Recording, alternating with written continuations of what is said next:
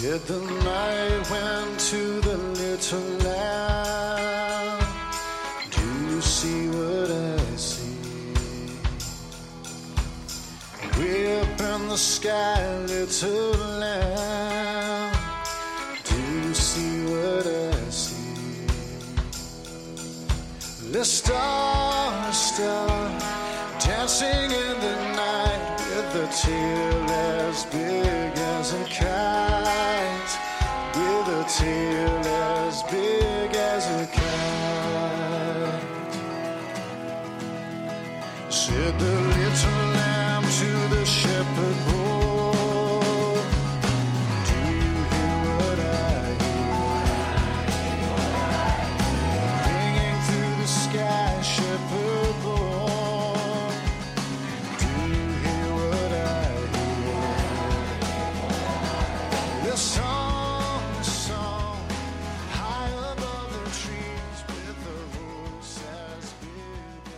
Merry Christmas, everybody. We trust you're doing well.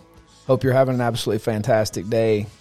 Welcome to Theology in the Dirt. My name is Mitchell Jolly, and you are, sir. Chris Hayes. Awesome, man. We're glad that you guys like to listen to Theology in the Dirt. You engage with us. We appreciate your patronage. We appreciate questions. We appreciate the opportunity to engage with you at church and around town. And we're very grateful. We come to you from Global Impact Restoration Rome, where we like to say in Theology in the Dirt, we like to put our faith to practice in the public square of our homes, our city, and our world. And here at Restoration Rome, Global Impact, that's exactly what we strive to do in addressing the foster and adoptive care crisis in Northwest Georgia, the state of Georgia in the United States of America and around the world. And so we're glad to come to you and talk about theological issues. And we have been having an awful lot of fun discussing some Christmas stuff over the past few episodes. I've had a good time doing it.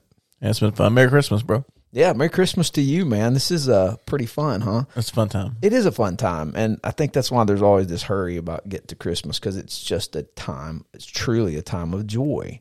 And that's that's fun. Joy is fun. Yeah, it's hard to.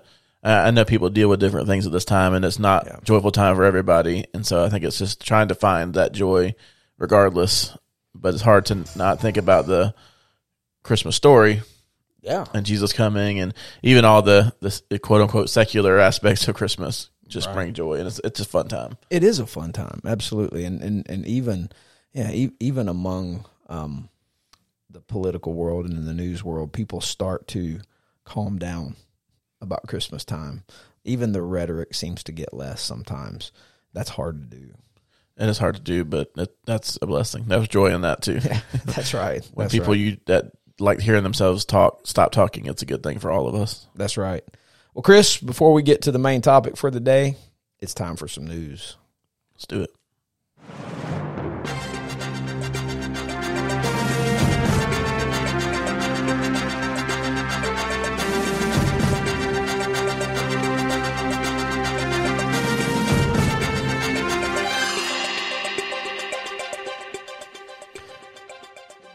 All right, Chris, I know you have a little bit uh, better news than I have because yours is going to be a much more uh, joyful excursion. Uh, m- mine, um, I popped up this morning and looked on the, the front page of a uh, national news website, and this uh, article Catholic Church bishops are afraid to offer powerful Democrats, um, afraid to offend powerful Democrats, uh, defrocked priest Frank Pavone says.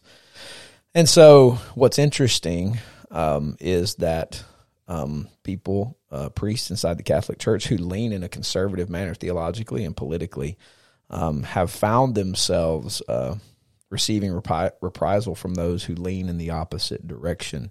And so, they found themselves in this funky position of uh, being afraid to offend, particularly Democrats.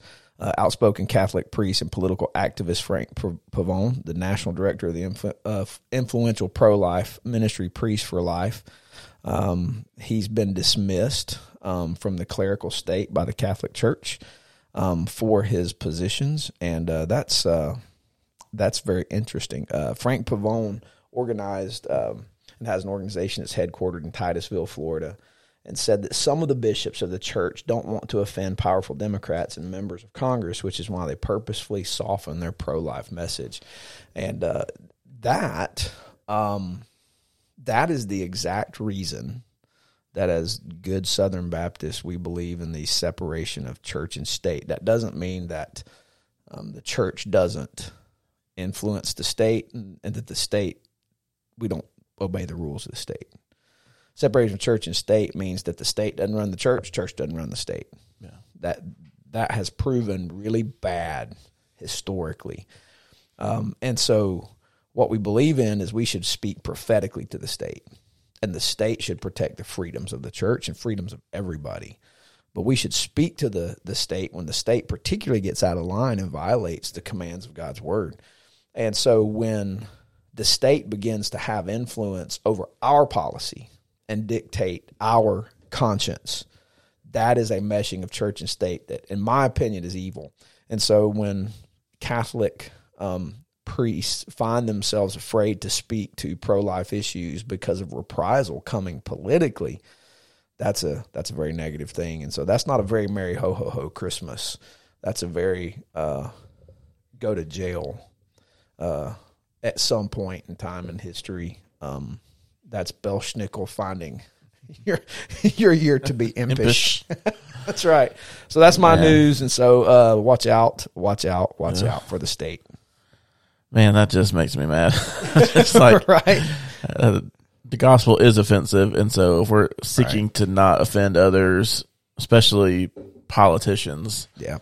that's just that's, that's hard to recover from because there's you're just opening up a precedent that's going to just continue to get worse and a hole that gets deeper. Right. At some point, we're gonna have to talk, do a pro life episode where we talk about uh, why pro life and um, why um, pro life, or as the other side calls it, anti abortion, and uh, pro gun can. So pro life and pro gun can work together because that that's often the one of the first rocks that gets thrown at pro life people who happen to be maybe Second Amendment advocates. Oh, how can you advocate for a deadly weapon um, and not advocate for abortion and the uh, uh, ideological, logical, falla- fallacious uh, presuppositions fueling that argument are almost cherry picking. It's almost uh, laughable. However, that's one of the first arguments that gets thrown, and it's good for Christians to be able to address that. So we might have to come come back and, and do that in the new year. But it's Christmas time, and so I digress from my sad news to a great list. Yeah, and I don't care if I offend you at all. Just being honest with you, because this is I'm gonna go through my top ten Christmas movies list, and some of y'all ain't gonna be happy, and it's gonna be okay, you know, because we can agree to disagree. Um, Man, I've been seeing funny tweets by people like their favorite Christmas movie, and they're being funny, and it's not even like it doesn't even have a Christmas party in it. It's not like it's Die Hard. You Oh, know, yeah. it's it's, it's like um, um, Patriots, my favorite Christmas movie. right? no, that's funny. Yeah. Um, Die Hard did make my list because it is a Christmas movie, so you'll be okay. So I guess a hot dog's a sandwich too, right? It can be. It can be. Yeah. Here's my, here's my thing, real quick on Die Hard, and then I'll get to my list. Right. If you think Die Hard's not a Christmas movie, then you also have to say Home Alone is not a Christmas movie because Die Hard is Home Alone for adults with killing, This is true. and so That's a good point. um, and, and there's really no argument about Home Alone being a Christmas movie. Hmm. I've never heard anyone say it's not a Christmas movie. That's So a good point. that- that's my thing. That's, Wow. That's my argument for that when people try to tell me Die Hard's not. So Christmas Bruce movie. Willis is Kevin. Yes. What's his name? Not Bruce. I mean Bruce Willis is. oh, What's his John name? McClane. Yeah, John McClane is Kevin. Holy cow, that's good. That's good. So let's get into it real quick. Do it. Let me start with some honorable, honorable mentions here before we get to our top 10. Um, I think this one's underrated, but Jingle All the Way. Arnold Schwarzenegger and Sinbad. I think it, it's Yes. just funny. It's charming. It is. Um, an underrated Christmas comedy, Four Christmases, Vince Vaughn and Reese Witherspoon. And there's a great, hilarious church scene in that one too. that's a great movie. So watch that one. I agree. Um, Family Man. Um, that's a pretty underrated one. with Nicolas Cage. Um, it kind of the uh, whole uh, "It's a Wonderful Life" kind of remake. okay, haven't seen that. That's Family pretty good. Man. Okay, Family Man's good. Uh, Christmas with the Cranks. It's got Tim Allen. That's, a pretty funny one. Yes. Uh, and a, and a Muppets Christmas Carol. That's just kind of a classic. It's a it is. uh, it, it kind of transcends time. So, but let me jump into my list real quick. So before we get to our topic, starting at number ten, this is a fairly a newer one, but the night before, it's got Seth Rogen, and it's got uh, oh, what's his name? The guy that plays um, Falcon. Um, Oh yeah, yeah, yeah, yeah. MCU. Yeah. Um, Really, the night and- before. Okay. and um, Joseph Gordon-Levitt, okay. and they're kind of Nice. like I won't go through it, but that's a, it's that's it's not a family one. that's I one that watch that one after the kids go to bed, but it's pretty hilarious. Um, Okay. And number nine, I've got Charlie Brown Christmas. Yeah, It's a short one, but man, it's just there's something about Charlie Brown. There's a spiritual tone to it, yes. and, but its simplicity helps just bring me back. Yeah. And so that's a good one. Uh, number eight, I've got Polar Express, which I wasn't a huge fan of it when it came out, but I, I, I enjoy it more now than I think I did back when it came out. Tom Hanks and Polar Tom Express, Hanks, right? Yeah, Okay, really good quality. Very different type of animated one, but gotcha.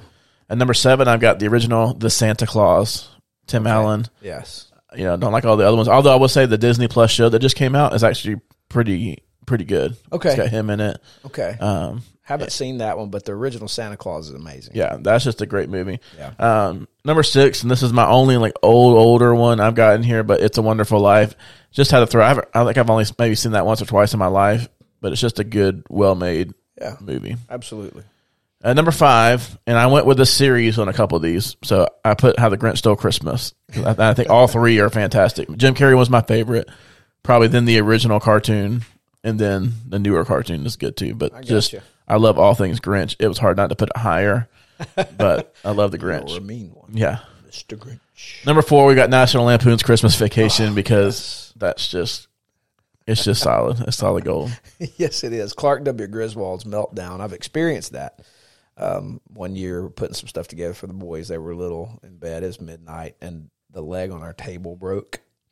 Um, it's an old table, and here it is at now midnight thirty, and I'm repairing a table rather than getting things ready for the next morning. And I had my Clark W. Griswold meltdown, and it was epic. It was awesome. Jennifer's laughing at me, and I'm I'm like, yeah, True story. This these people uh, for their Christmas decorations were decorating the house and had like, kind of like lights on the roof, kind of like a two story building, a two story house, and then like the lights coming down, and they had made this man hanging from the ceiling, and like it was like animatronic almost. It was like kind of moving, like the legs were shaking. It was so realistic that neighbors called the police and the fire department, and the police came out amazing. and thinking it, and it was just you know a dummy oh hanging from the roof. So kudos to that those people. Like that's that's pretty incredible. I think they had to take it down or adjust it a little bit so they didn't scare the neighbors. But You would think somebody was really alive. Right. hanging. That's amazing. um, at number three, I've got Home Alone, and I including one and two here because I I think two is probably actually a little bit better than one in a lot of ways. Um, my daughter. We watched Home Alone one the first time last year, but we watched both already, and so she got to see two, and she Okay. just loves it. She loves Okay. she loves Harry and Marv, especially Marv. Like she thinks like every time he screams. Um, so I, Home Alone, it's just hard to beat. Yeah. As completely unrealistic and believable as it is that it would happen twice, Right. much or once, much less twice. Right. Um, I got you. It- I've not seen two.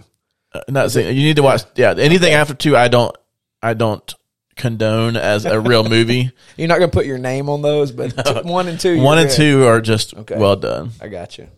Um, funny story about two. In order to use the Trump Towers the hotel, uh, Donald Trump agreed to let for the movie to use it as long as he could be in the movie. So he makes a cameo in that second one, That's awesome. real short one, The where. Kevin's asking him where the elevator is or something like that. And so, Awesome. yeah, and you're much younger, um, That's fun. less polarizing. yes. Donald Trump. At number two, we've got John McClane and Die Hard.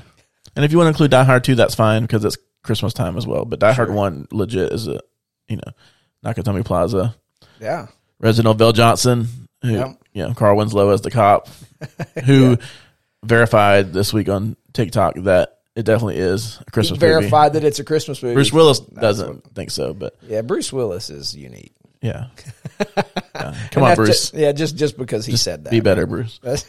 And at number one, I got Elf. I just I think Oh. Elf is the perfect Christmas movie. yes. I think every bit of whether you like Will Ferrell or not, I think Elf is just a masterpiece at a Christmas movie. we watched that last night. The the Jocelyn Girls and the Jolly Boys. We we uh we haven't seen it in a while, and we watched it last night. I I laughed the whole way through. That movie is absolutely hilarious. It's so good. Yeah, it is. I want some fruit spray. Smiling's my favorite. It's- There's just so many quotable lines. and a lot of it's it made up too. Yeah. I mean, a lot of it's just improvised. Right. Going to sing me a song. Go ahead and sing me the song. I love you, Daddy. Daddy. that movie, oh, that movie's gold. That's a good list. What's a. Christmas gram? What's a cool? I want one.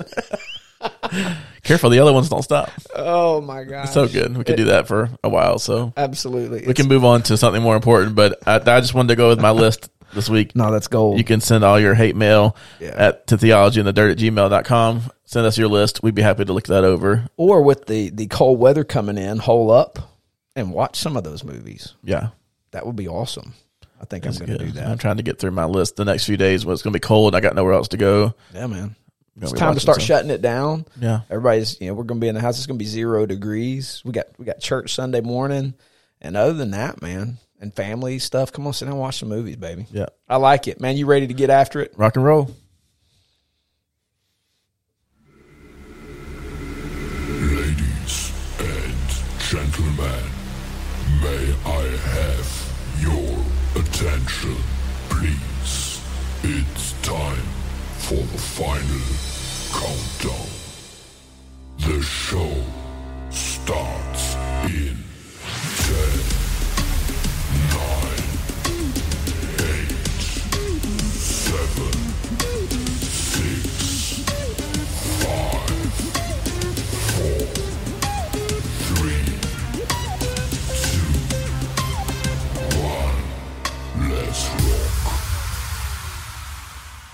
Well, in light of Christmas, uh, we are going to talk about today our last Christmas episode: shepherds and wise men. The forgotten characters of the Christmas story. absolutely. The forgotten characters of the christmas story and and absolutely a, jesus is the central figure in christmas. Let's not miss that. Uh, i i mary the wise men shepherds joseph these these characters that surround it these guys are core to to why god came uh, to fulfill his promise in genesis 3.15 well core god's purpose is that god be glorified in all the earth that his fame be restored to its full uh, full glory um, his name throughout all the earth and and his work with and love for the lowly. Um, and, and and there's just so much here with Mary with Joseph but particularly the particularly these shepherds and these wise men that point us to some beautiful realities. And so we want to talk about shepherds and we'll talk about wise men. Now, we got a lot of stuff today, and I'm going to try to be as brief as I can because Chris, Chris, has got some really good stuff, and we got some takeaways we want to share with you. But as you as you focus on the narrative of Christmas, one of the things I would encourage you to do um, is somewhere Christmas Eve night, uh, Christmas Day, grab your Bible, grab your Bible app on your phone and read these stories. The shepherds in Luke chapter 2, verse 8 to 21. Just read all of Luke 2. Lead, read Luke 1 and 2. You're not going to go wrong by, by right. reading all of it. And, and for the wise men, scroll to Matthew chapter 2 and read the birth narrative in Matthew's gospel about the wise men.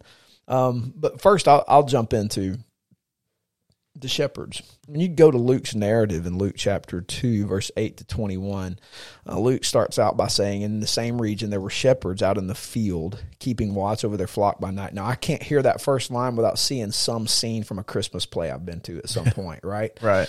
and and little teenage boys or middle school boys with their bath with bathrobes on and and their their shepherd costumes on, which just warms my heart. That's Yeah. just awesome. And, and an angel of the Lord appeared to them, and the glory of the Lord shone around them, and they were filled with great fear. And the angel said to them, Fear not, for behold, I bring you good news of great joy that will be for all the people. For unto you is born this day in the city of David a Savior who is Christ the Lord. And this will be a sign for you. You'll find a baby wrapped in swaddling clothes and lying in a manger. And suddenly there was an angel, there was the angel with the multitude of the heavenly host praising God and saying, Glory to God in the highest, and on earth peace among those with whom he is pleased. And when the angel went away from them into heaven, the shepherds said to one another, Let us go over to Bethlehem and see this thing that has happened, which the Lord has made known to us. And they went with haste and found Mary and Joseph and the baby lying in a manger. And when they saw it, they made known the saying that had been told them concerning this child. And all who heard it wondered at what the shepherds told them. But Mary treasured up all these things, pondering them in her heart. And the shepherds returned, glorifying and praising God for all they had heard and seen as it had been told them. What a great story.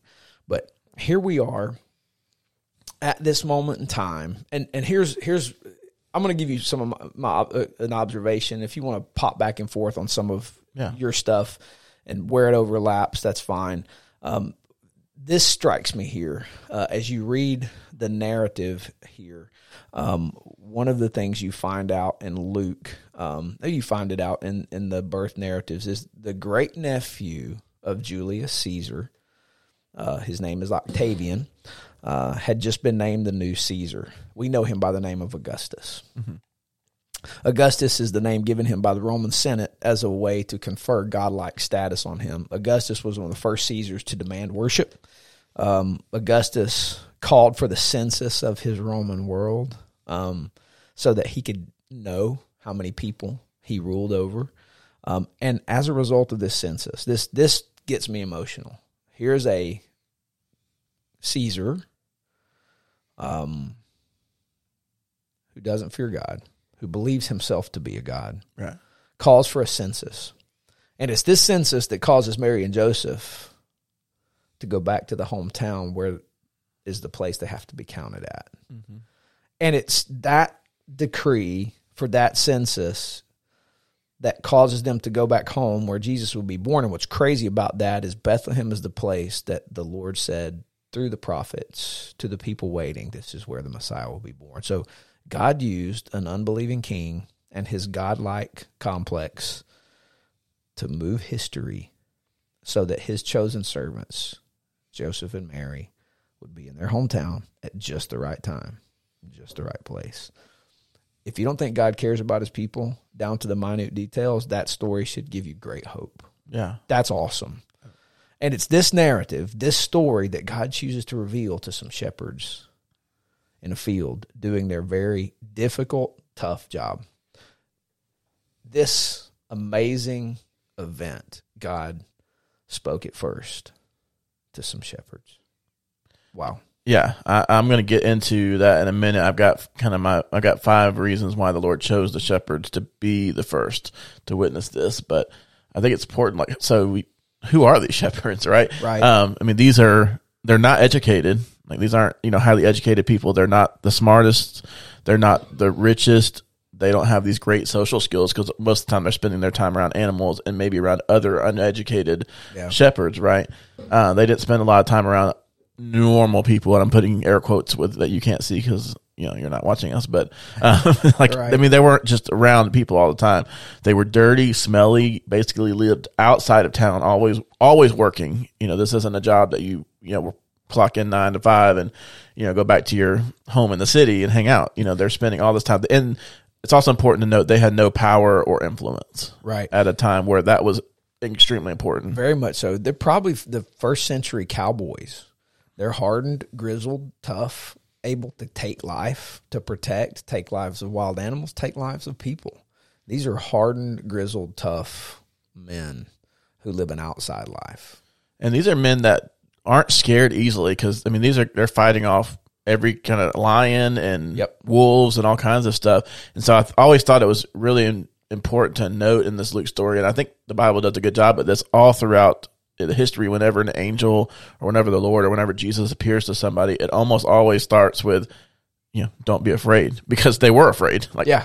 I mean, they, these guys have seen a lot of things Right. but they were afraid as they should be, Right. Um, to show that kind of just the awe of an angel appearing to them. So I always thought that was a neat way of saying that before they come and tell them, first they reassure them and help them calm down and say, you know, don't be afraid, we're here, um, for a good reason. Absolutely. And That's so solid. not only are these shepherds like, oh my goodness, there's a, this glowing being here in the middle of nowhere at, at you know, during, I'm not expecting to see anything, trying to keep my sheep safe. Maybe they've probably thought the angel was a threat to their sheep. Sure.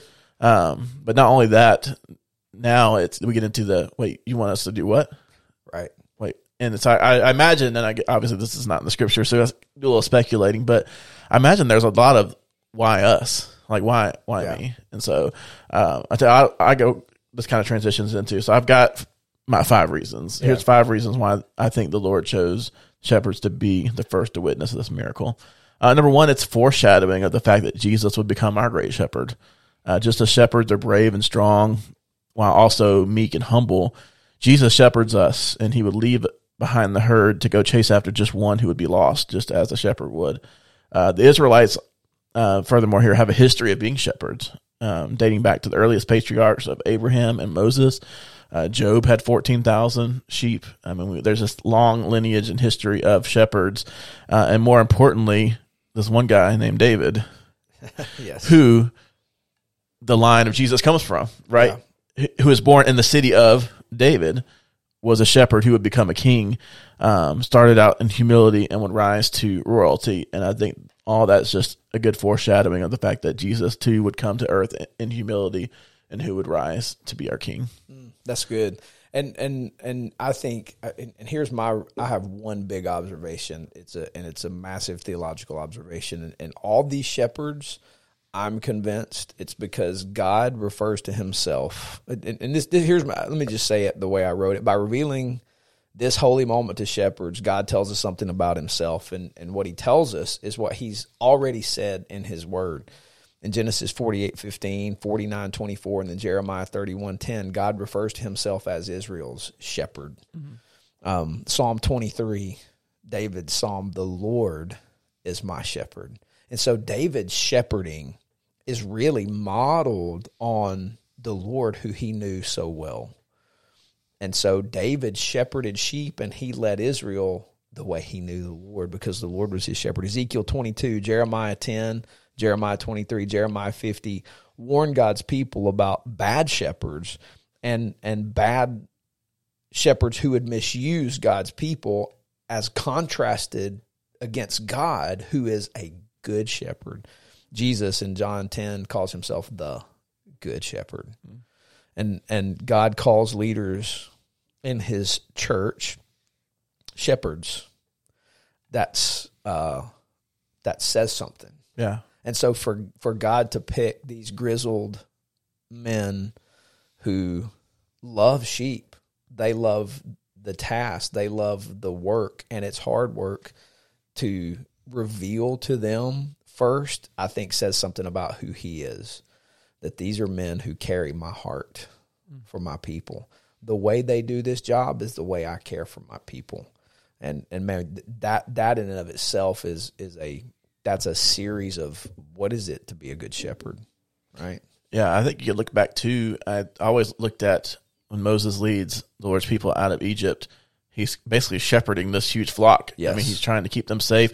They make dumb decisions at times. You know, they're about themselves, and he has to keep them together so that they can get to the promised land. That's right. And um, you know, kind of foreshadowing to that now. Right. Jesus is our good shepherd, and sometimes we try to run away. Sometimes we might be running off a cliff if he doesn't save us. We're easily eaten by wolves if we're if he doesn't protect us. Yeah, Um, that's right. so there's a lot of that through there. Um, number two, just as shepherds left the comfort of their homes to go out and live among their sheep in their element, Jesus too left his home in heaven to come and live among us as one of us. Uh, shepherds lay aside the rights and the dignity that go along with their human identity to live among the sheep. And as God, Jesus had the right to continue to enjoy the, the benefits merited by his, uh, his identity in heaven. But he laid aside those rights to go along with his divine identity to live among us. It's another parallel there of why I think he good. chose the shepherd. Absolutely, that's beautiful, man. That yeah, that, there's so much happening in the presuppositions of the text, Yeah. right? That that that you have if if you just read over the birth narratives without thinking through some of these parallels, you're going to miss these beautiful truths about God mm. that speak to us in, in other places of the scriptures. And, and right here, you have a concentrated narrative telling us something about the nature of Jesus. It's beautiful. Yeah, one of my favorite parts of the whole Christmas story together is there's this clash and coexistence of meek, quiet, humble, mm. and loud, bright, you know, light, bright lights, loud singing and worshiping of the angels, and how they exist mm. at the same time. Mm. And I, I, that's part has always just I'm reminded of that every year of because number one, he didn't have to come to Earth. He could Yeah. have like he's God. He could have saved us from there. He could have just pointed his finger and been like, boom, saved. Right. But he chose to come here, and he could have come as this, you know, pillar of fire in the middle of the day in this in the heart of the city, Right. but Right. he didn't. Right. Which shows us too his his love for physical creation, physical creatures mm-hmm. and physical creation that his intent to save us isn't just a spiritual enlightenment. It is a full bodied experience mm. of internal transformation and external glory. Yeah, Like it wasn't just these shepherds like they learned something. Oh, I now have knowledge. It's they worshipped. They they physically left their task for a bit to go and and see this. yeah, Like so there was an internal reality that led to a physical thing which shows us God's love for all of his creation. All of it. And that all of it is being redeemed. That's that I mean the, the shepherds, I mean, that's stuff we can glean from the fact that he physically manifested this to people. Side note here before I get to number three, I think too, like, so the text doesn't give us this part, but there's no way the shepherds would have just left their flock in the field without. So either Yeah, either the Lord through the angel, either either angels kept watch over their flocks for them, or they allowed Hmm. for an easy transition with the, their flock to go here. Yeah. And I don't know which one. I don't know how that worked, but I can't imagine they were just like, "Oh, sure, I'm just gonna leave my my like this." Like Right. they couldn't come back to not having sheep, Right. So you do your imagination wants to go, did these angels go? We've got them. Yeah, we've we were created by him. We we've seen, we know. You don't. We've got your sheep. I mean, I mean that gives me goosebumps. So what if that happened? That's pretty cool, right? Yeah. I mean, because they did. They left their sheep. Did they have assistance that came, or did the angels do it, or, or did God just supernaturally make sure the sheep stayed in place? I don't know, but somehow the sheep stayed in place. and somehow they felt comfortable enough to go do this without questioning that. I'm going to go with the angels watched over the sheep.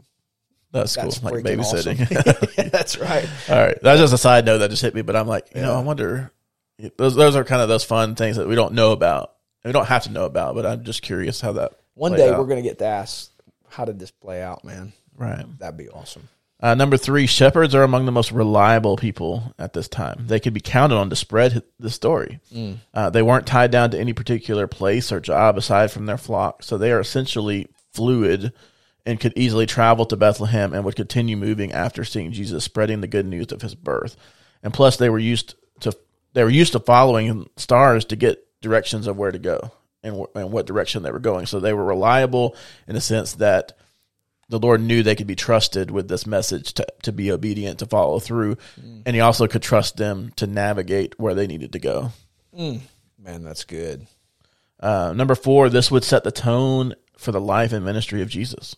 While he wasn't a shepherd vocationally, he was a humble carpenter and came to serve and help and heal, just as shepherds do over their flock. Hmm. And lastly, our number five, shepherds were humble, honest men who would both be amazed by what they saw, and while they were often looked down upon, the Lord knew they would share the message honestly and humbly without any desire to be heard or seen or to become famous or make money off of it or get any recognition from this. Because, I mean, he could have called the most, the best orators of the time. Like, he could have brought in these people who would, you know, be influential. Like we think of like social media influencers today, like, oh, let me get the person with the most followers and the most friends to make sure this message gets out. Mm-hmm. But no, he chose the ones who would do it humbly, authentically, because they were authentically, genuinely amazed by what they had seen and would want to go share this mm. message. And the they were the first, basically, they were the first disciples and evangelists in a way. If you think Yeah. about it, they were the first people to see and tell of Jesus. Yeah, that see that, that is that's absolutely beautiful because the text even tells us, you know, they were um, they were absolutely in awe at what they saw. When they saw it, they made known the saying that had been told them concerning the child, and all who heard it wondered at what the shepherds told them. So, so, so there, there are people hearing what they're saying. It's not just Mary hearing. Mary treasures these stories up and hides them in her heart, but they're telling this story, which, which makes sense, right? Because we're reading it in a narrative compiled by Luke. And, and what's great is when you read uh, when you actually read Luke's introduction, Luke chapter one, Luke tells Theophilus, "I've I've taken pains to write for you an orderly account of everything, Yeah. so that you can know, you have certainty with what happened." And this is Luke's narrative. So so somewhere, I, did did did Luke talk to one of the shepherds? Did Luke talk to one of the shepherds' wives or children who are still alive? How old were these guys when they were when this happened? Were they younger? Were they older? Were they still living when this narrative was written? Because they had to be minimum probably in their fifties or sixties by the time maybe Yeah. that that Luke is writing this, maybe even dead by that time. It depends on your timing of Luke's writing. But Luke has gone and researched, and he's asked questions, and he's interviewed people to compile this narrative, which means they were telling people. Yeah.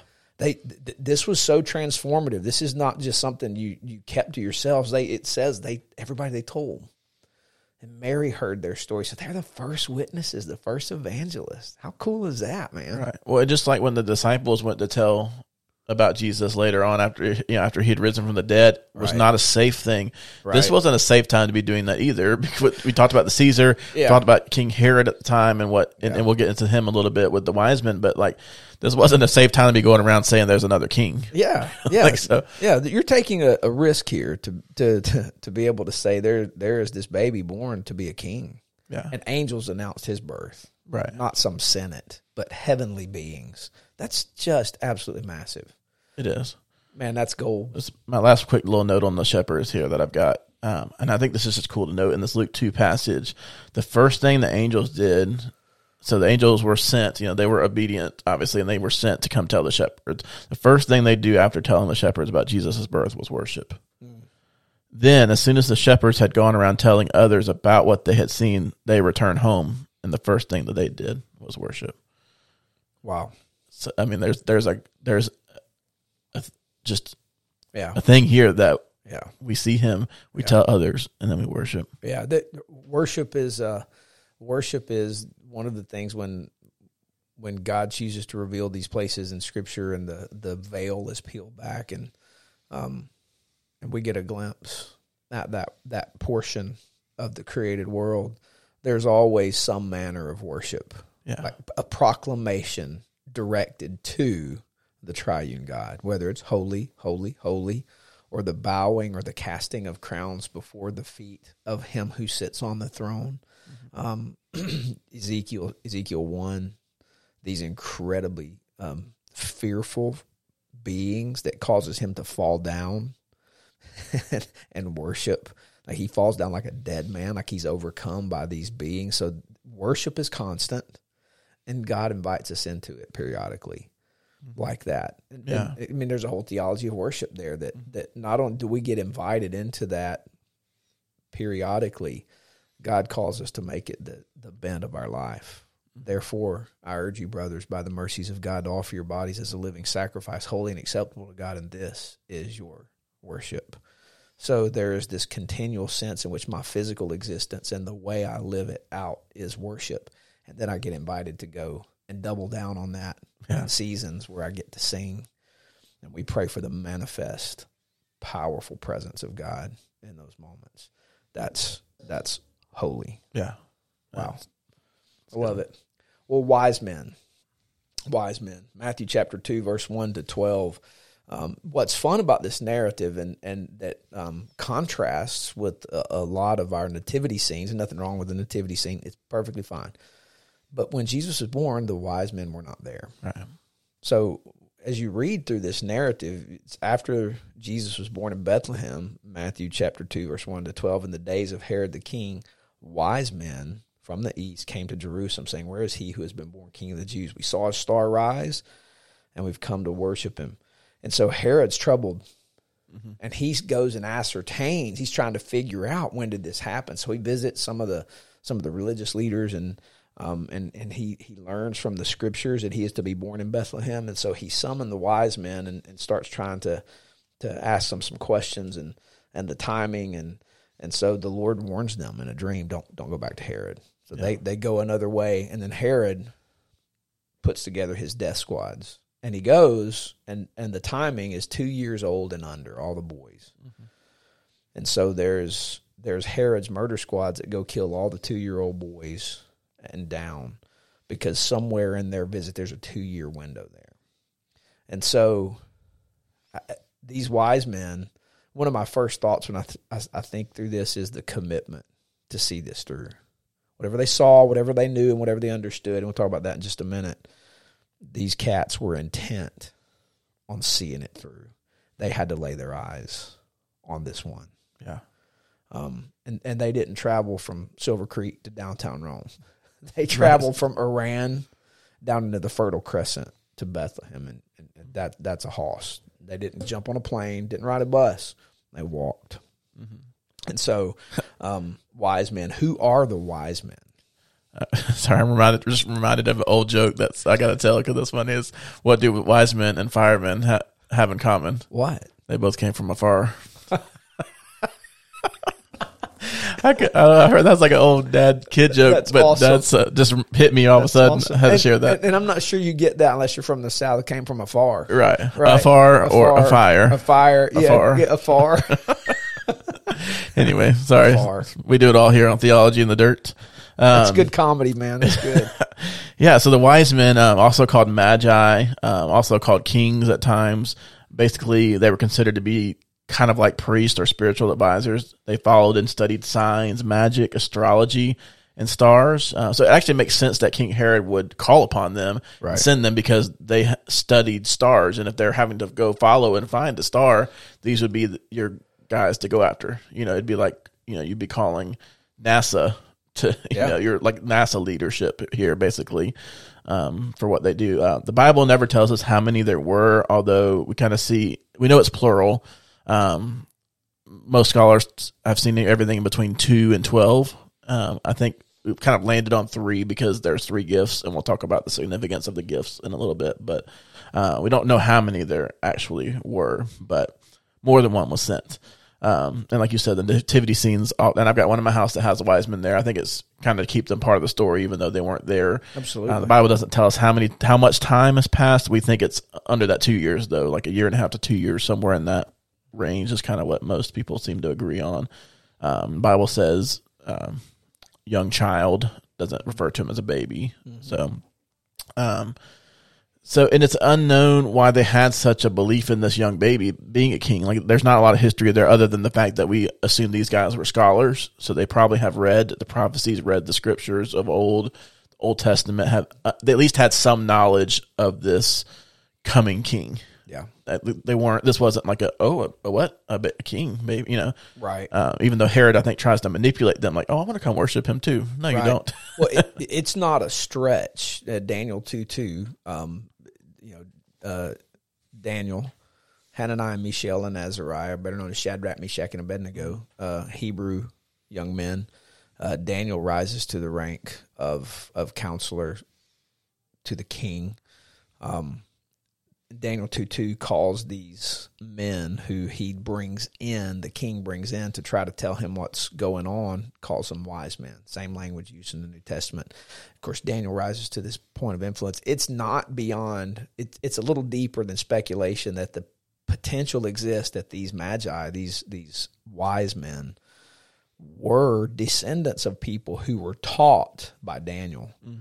And possibly already had a fear of God. There was already a, a, a fear of Yahweh in, in their theological bank, on their theological shelf somewhere, so that as this thing became known to them through their study of the text, because chances are Daniel, Daniel's influence, he's in, he's introduced the Old Testament scriptures Yeah, those descendants know those Old Testament scriptures. Now, whether they were full blown followers of the Lord or whether or not he was one of the gods on their theological shelf, we don't know. But what we do know is they studied ancient texts, they read the skies, the times, they were considered wise men, and they, they fell at some point because of where they come from under the influence of Daniel's ministry.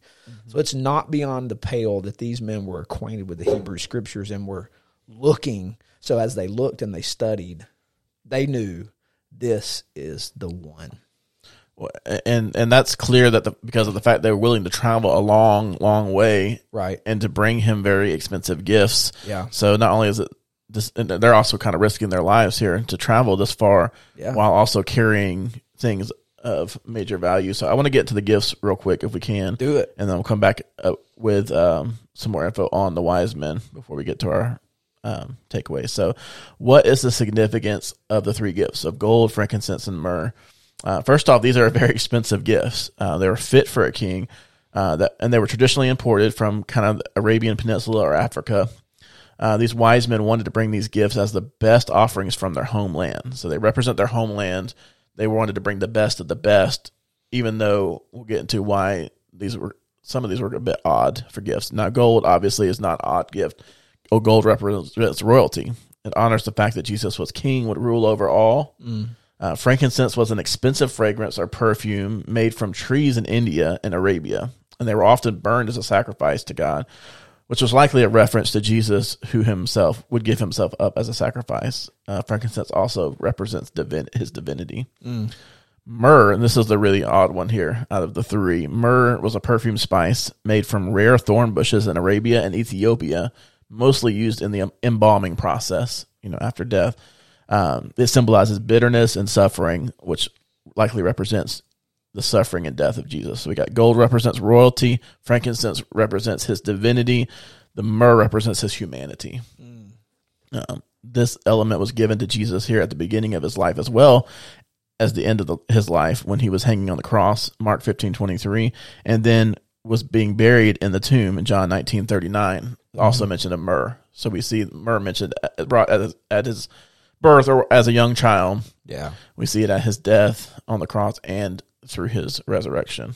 So just an interesting note That's- about myrrh. That's pretty awesome. Um, the fact that there was three gifts could also signify the Trinity, Yeah. Father, Son, and the Holy Spirit being three in one. So there's three gifts for one in Yeah. a sense. Uh, and it's also important to note here that these magi were not just giving gifts that are a bit odd for a baby, especially myrrh, but these represented their culture and they were costly. So it was a sacrificial gift, not being used to purchase anything or gain something from it. It was simply, we want to bring the best of what we have to offer from our land to this king. And so basically, this was an act of worship for these magi.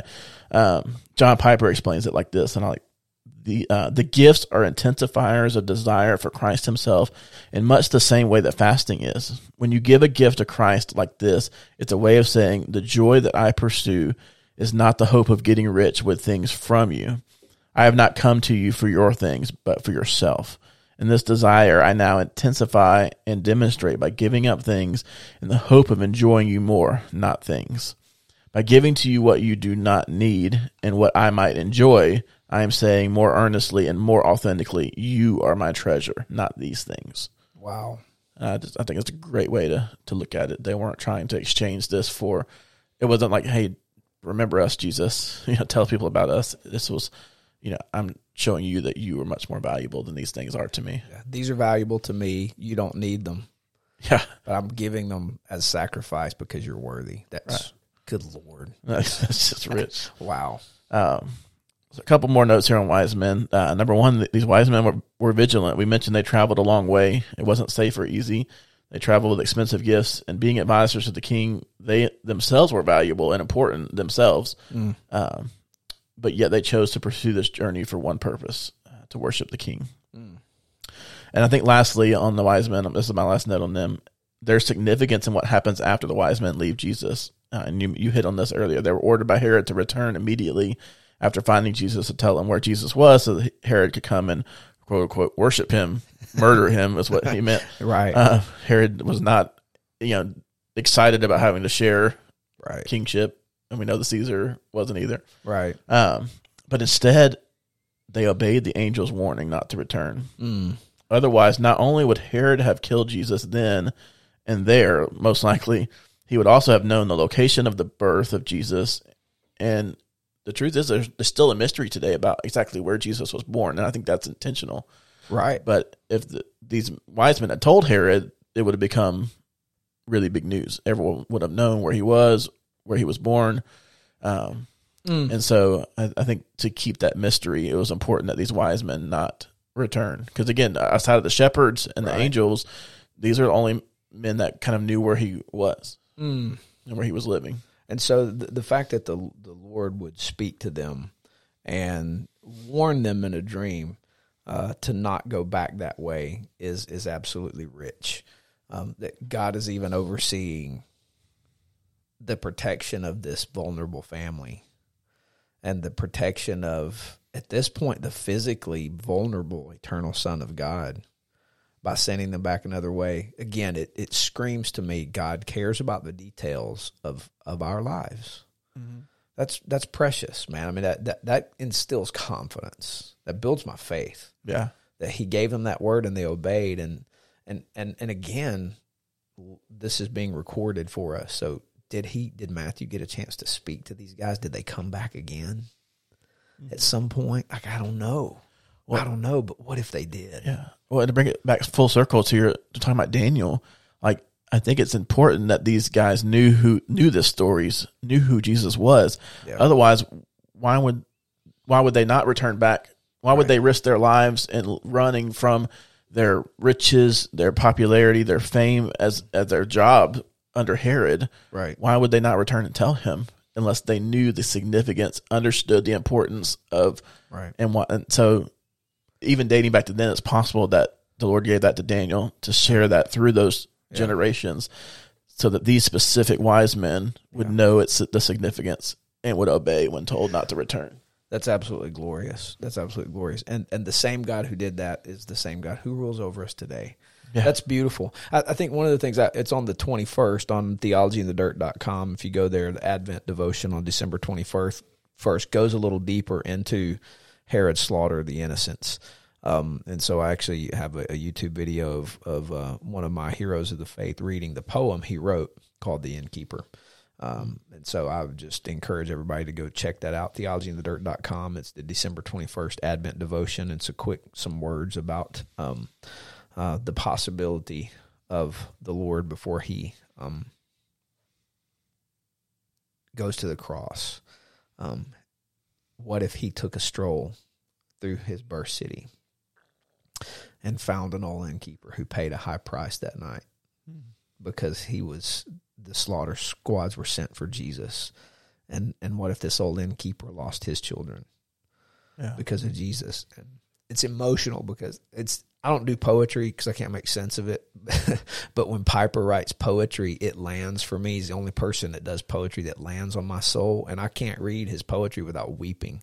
And the innkeeper makes me weep. Um, and and it's uh, and the Lord promises to make it right. And we don't know; it's speculative. Sure. Uh, but uh, but what if the Lord decided to stroll through and visit old Jacob and let him know I'm the one that that you paid the price for, and I'm going to make it right.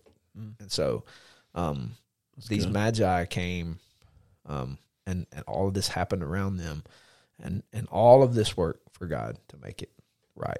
So let's uh let's close with uh some takeaways. Uh, I'll do mine, then you can do yours Perfect. and then we'll be done. Here are my takeaways. Number one, God revealed himself to the lowly in culture, not the prominent. That's a theme all through the Bible. Um, it's the the poor who are rich in faith, James says. It's um, for whatever reason, the curse of sin has so perverted the world um, that the least gets trampled on. Uh, and God sets that right somehow. Um, that's not to say that the prominent aren't saved. They are. They anyone who trusts in the Lord Jesus will be saved and, and, and comes to equal comes to Christ with equal status with everybody else who comes to Jesus. There's no high, there's no low. There's just we belong to Jesus. But God has a heart for the least. And um, he chose to reveal himself to the lowly in culture. Um, and, and he did that with, with the shepherds. He chose Mary and Joseph under adverse circumstances. Number two, God revealed himself to those who were seeking truth. Uh, these wise men, these shepherds were seeking truth. Uh, these these wise men particularly were looking, they were researching, they were remembering. They didn't forget the lessons they learned, and they were looking for truth, and not just uh, intellectually. They put their feet in the dirt and moved to the truth. And so God revealed himself to those who are seeking truth. Third, God moved history to make sure that the right global leaders were at the right place at the right time to make sure his word was fulfilled. I cannot get over that. Um, and fourth and finally, Christmas is a glorious celebration of the sovereign grace of God to save his people from all nations by his work alone. The fact that he called some wise men out of modern day Iran Yeah. uh, who spoke a language they still speak today and, in, in uh, Farsi and Dari. Um, and in that part of the world, they still speak that language, that ancient language. And they um, they came uh, and they took that message back, and and untold numbers who believed the good news that was available to them because of their witness. God, we know this from the beginning of Genesis. We know this from all through the text, God's heartbeat for the nation and the sovereign grace of God to make sure that this glorious celebration is revealed to, to anyone, anybody, everywhere, um, gives me motivation to stay after the task of the gospel among the nations. So those are my takeaways. Man, those are good. Um, number one for me, the Christmas story presents to us the gospel, and the gospel demands a response, that of worship. Wow. Uh, we see this from the beginning with the angels to the shepherds to Mary herself, who gave birth to Jesus, to the wise men and beyond. It's not simply a time to simply a time to put Jesus first before presents or holiday traditions. It's a reminder to worship Jesus above all else. Uh, number two, obedience leads us to an unbelievable encounter with Jesus, which will in turn lead us to telling others. Uh, the shepherds believed the angels, acted immediately in obedience, and then they were blown away by the awe and majesty of the birth of the king, and they were moved to go tell everyone. Likewise, the wise men believed and obeyed, and it led to a special encounter that ended with them worshiping the king. And I can't help but think, man, how many times has the Lord spoken to me and, and I chosen not to obey, and maybe I missed out on an encounter with Him mm. that would lead me to worship and to telling others. Mm. So, just a reminder to when He speaks, obey, because there is fruit of that obedience. Yeah. He who hears these words of mine and does them. Yeah, Yeah. it was hear and obey. Uh, number three, these characters remind us that Jesus came to save us all and has a plan for all of us, from the least of these, like dirty, downcast shepherds, all the way to the wealthiest and wisest of us all. It's also a reminder that every knee will bow and every tongue will confess that Jesus is Lord. Number four, just as the shepherds have to leave their comforts to attend to their sheep in the sheep's environment, and just as Jesus did the same to come and live among us, we too must be willing to meet people where they are, live among them, smell like them, protect them, and be equal to them in order to be Jesus to them. Um, man, that's just a, a reminder for myself. Like, gospel doesn't happen always in our own kitchens, in our safe places. No, the gospel doesn't happen in a classroom. The gospel happens among people who live life together, um, who believe the same things and don't believe the same things, so that those who don't believe the right thing can believe the right thing.